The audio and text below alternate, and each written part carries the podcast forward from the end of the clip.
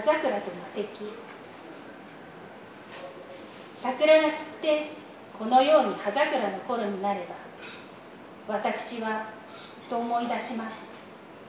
とその老婦人は物語る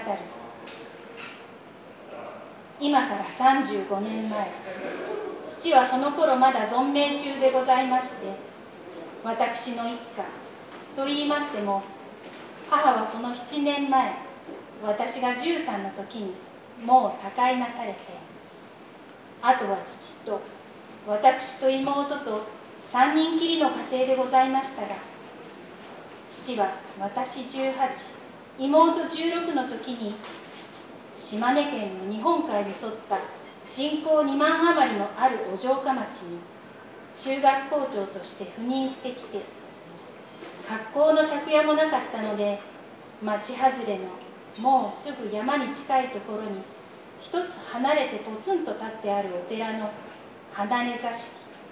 2部屋拝借してそこにずっと6年目に松江の中学校に転任になるまで住んでいました。私が結婚いたしましたのは松江に来てからのことで24の秋でございますから。当時としては随分遅い結婚でございました。早くから母に死なれ父は頑固一徹の学者かたぎで世俗のことにはとんと疎く私がいなくなれば一家の切り回しがまるでダメになることが分かっていましたので私もそれまでにいくらも話があったのでございますが家を捨ててまでよそへお嫁に行く気が起こらなかったのでございます。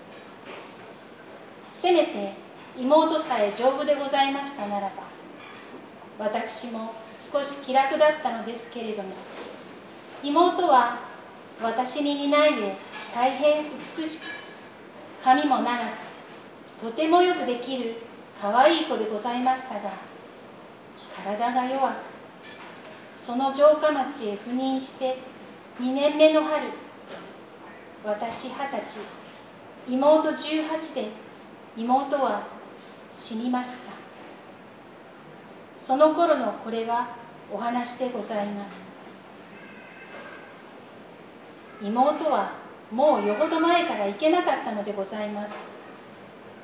腎臓結核という悪い病気でございまして気のついた時には両方の腎臓がもう虫食われてしまっていたのだそうで医者も100日以内とはっきり父に言いました。どうにも手の施しようがないのだそうでございます。一月たち二月たってそろそろ100日目が近くなってきても私たちは黙って見ていなければいけません。妹は何も知らず割に元気で終日寝床に寝たきりなのでございますがそれでも陽気に歌を歌ったり冗談言ったり私に甘えたりこれがもう3 4 0日経つと死んでゆくのだ。はっきりそれに決まっているのだと思うと胸がいっぱいになり送信を縫い針で突き刺されるように苦しく私は気が狂うようになってしまいます。3月4月5月。そうです。5月の半ば私はあの日を忘れません。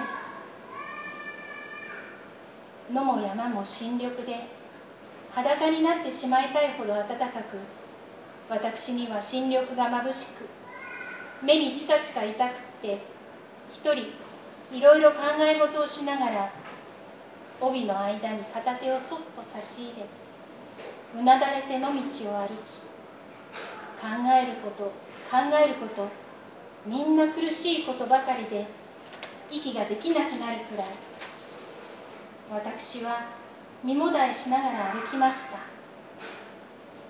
どーんどーんと春の土の底の底からまるで十万億度から響いてくるようにかすかな。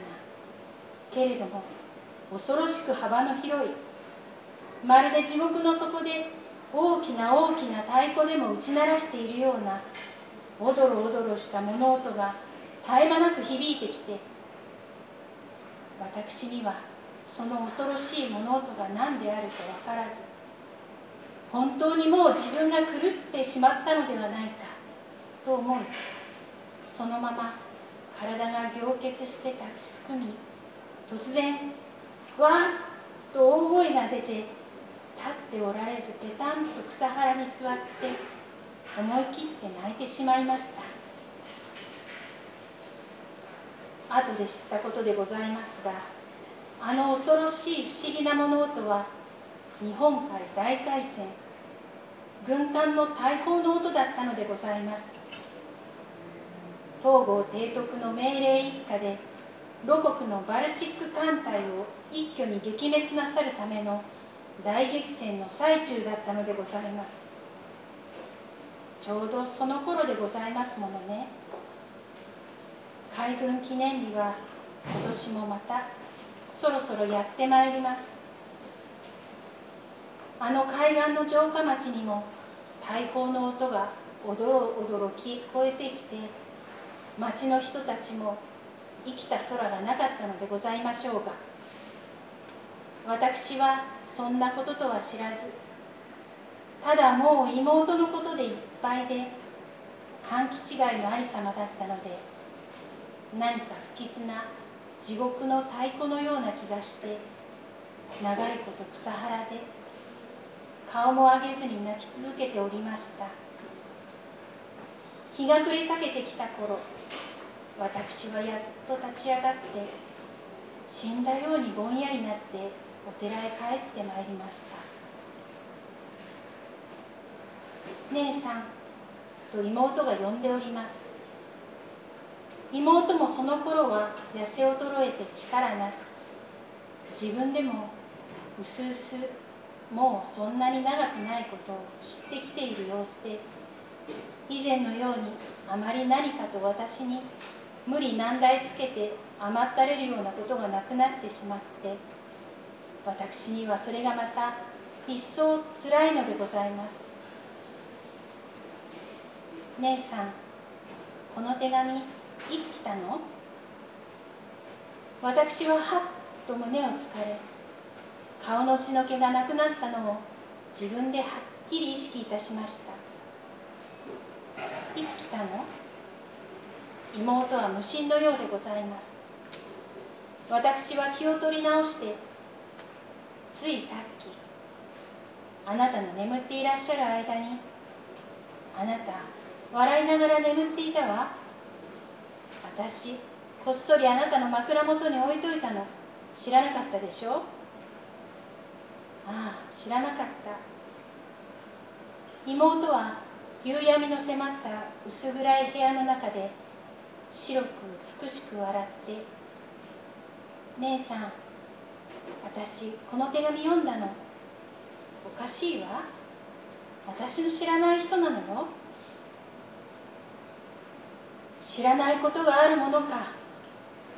私はその手紙の差出人の MT という男の人を知っております。ちゃんと知っているのでございます。いいえお会いしたことはないのでございますが私がその56日前妹のタンスをそっと整理してその折に一つの引き出しの奥底に一束の手紙が緑のリボンできっちり結ばれて隠されてあるのを発見いたしいけないことでしょうけれどもリボンをほどいて見てしまったのでございます。およそ30通ほどの手紙全部がその MT さんからのお手紙だったのでございます。もっとも手紙の表には MT さんのお名前は書かれておりません。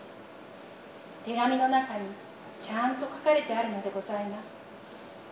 そうして手紙の表には差出人としていろいろな女の人の名前が記されてあってそれがみんな実在の妹のお友達のお名前でございましたので私も父もこんなにどっさり男の人と文通しているなど夢にも気づかなかったのでございます。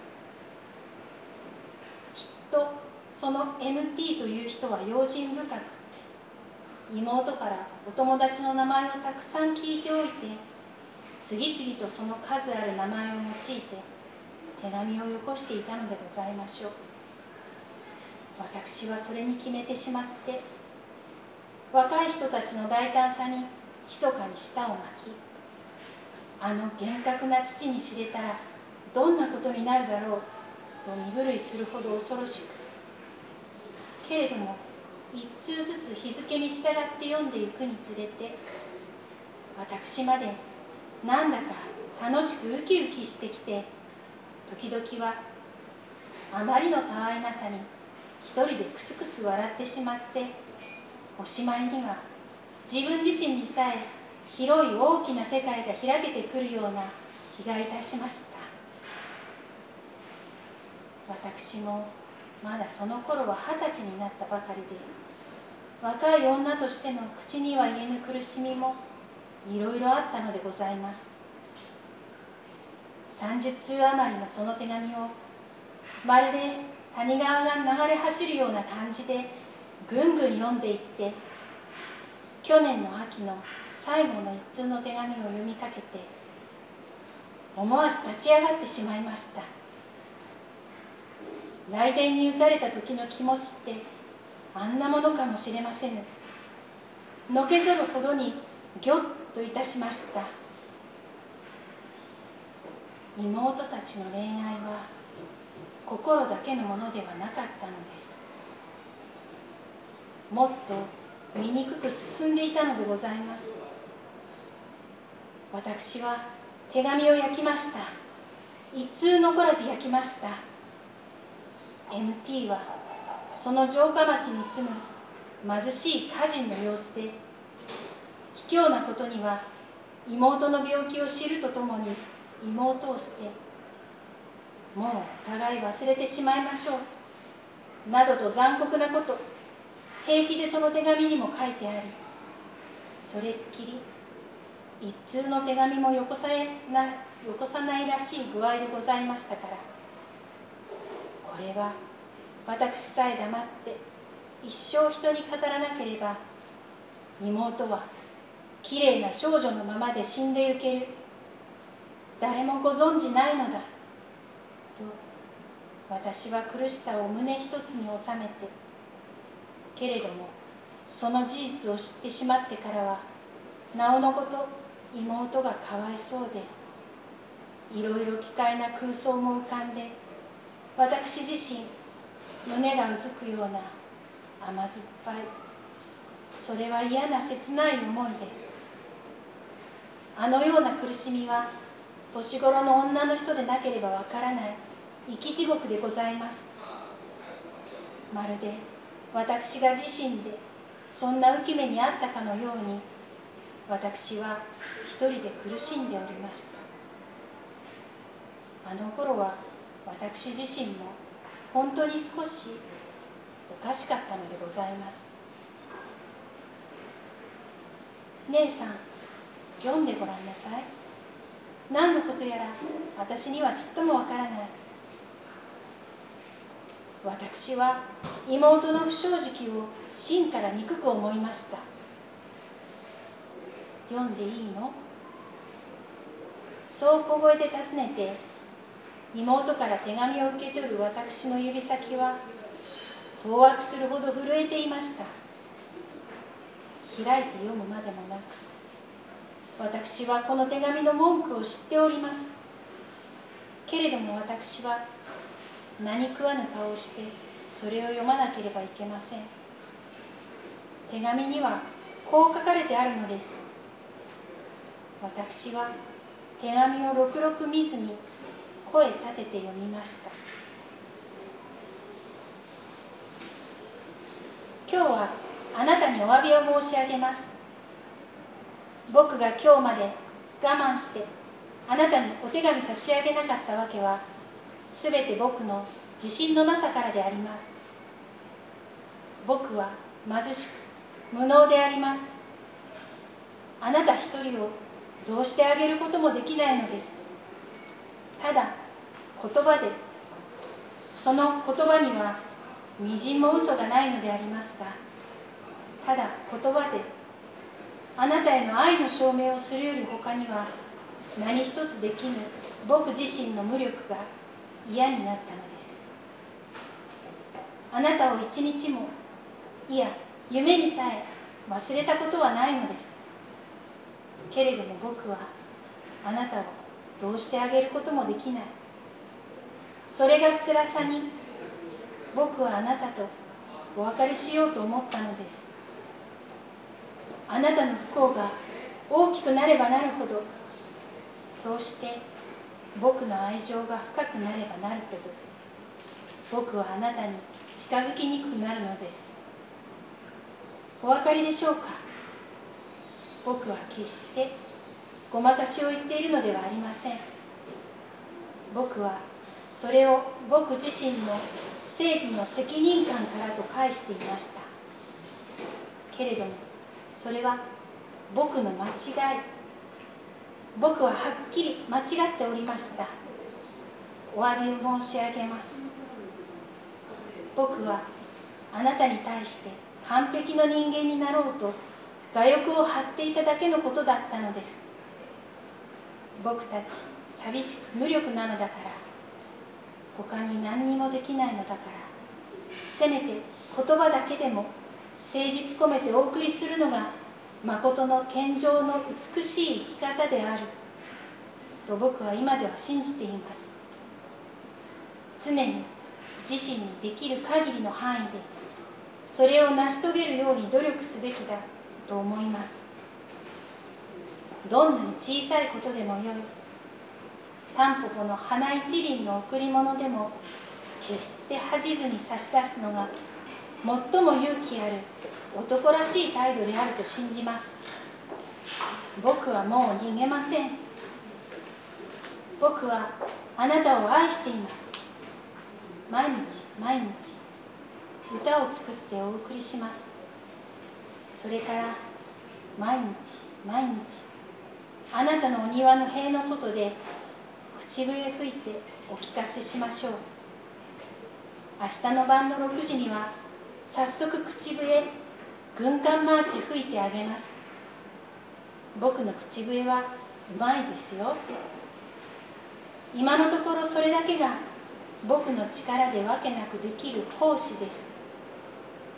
お笑いになってはいけません。いやお笑いになってください。元気でいてください。神様はきっとどこかで見ています。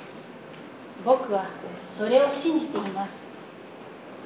あなたも僕も共に神の長寿です。きっと美しい結婚できます。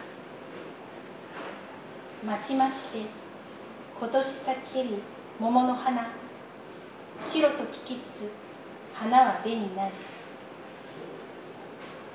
僕は勉強しています。すべてはうまくいっています。ではまた明日。MT 姉さん私知っているのよ。妹は澄んだ声でそうつぶやき。ありがとう姉さん。これ姉さんが書いたのね。私はあまりの恥ずかしさにその手紙知事に引き裂いて自分の髪をくしゃくしゃ引きむしってしまいたく思いました。いても立ってもおられぬとはあんな思いを指して言うのでしょう。私が書いたのだ。妹の苦しみを見かねて私がこれから毎日 MT の筆跡を真似て妹の死ぬる日まで手紙を書き下手な和歌を苦心して作りそれから晩の6時にはこっそり塀の外へ出て口笛吹こうと思っていたのです。恥ずかしかった。下手な歌みたいなものまで書いて恥ずかしゅうございました。身も世もあらぬ思いで私はすぐには返事もできませんでした。姉さん心配なさらなくてもいいのよ。妹は不思議に落ち着いて崇高なくらいに美しく微笑していました。姉さんあの緑のリボンで結んであった手紙を見たのでしょ？うあれは嘘。私あんまり寂しいから一昨年の秋から一人であんな手紙書いて私に宛てて投函していたの。姉さんバカにしないでね。青春というものは随分大事なものなのよ。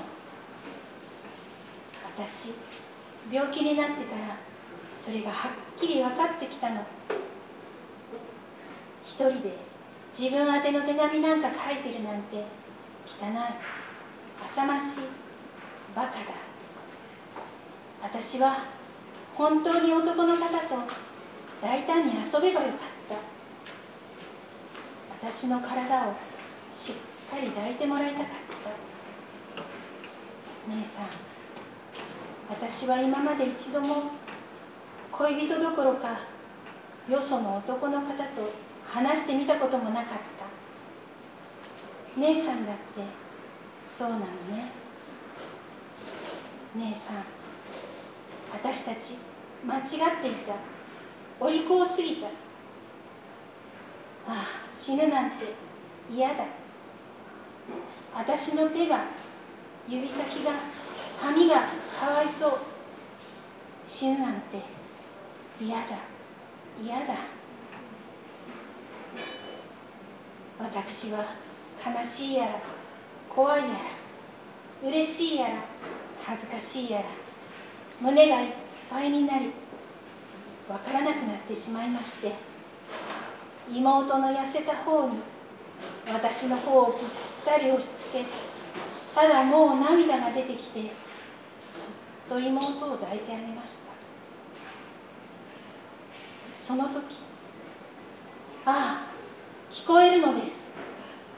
低くかすかに。でも確かに軍艦マーチの口笛でございます。妹も耳を澄ましました。ああ時計を見ると6時なのです。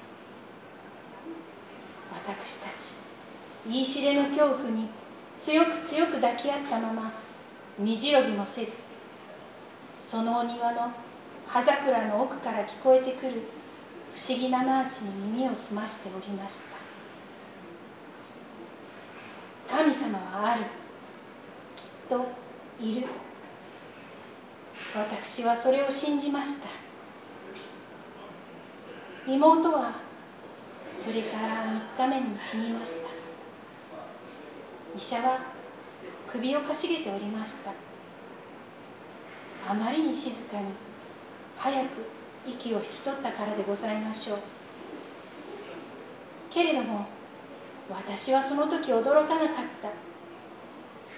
何もかも神様のおぼし飯と信じていました。今は年取ってもろもろの物欲が出てきてお恥ずかしゅうございます。信仰とやらも少し薄らいで参ったのでございましょうか。あの口笛もひょっとしたら父の仕業ではなかったろうかとなんだかそんな疑いを持つこともございます。学校のお勤めからお帰りになって隣のお部屋で私たちの話を立ち聞きして不憫に思い原告の父としては一世一代の狂言したのではなかろうか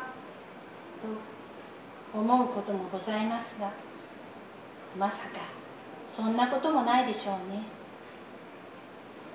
父が財政中なれば問いただすこともできるのですが父が亡くなってもうかれこれ15年にもなりますものね。いややっぱり神様のお恵みでございましょう。私はそう信じて安心しておりたいのでございますけれどもどうも年取ってくると物欲が起こり信仰もおつらいでまいっていけないと存じます。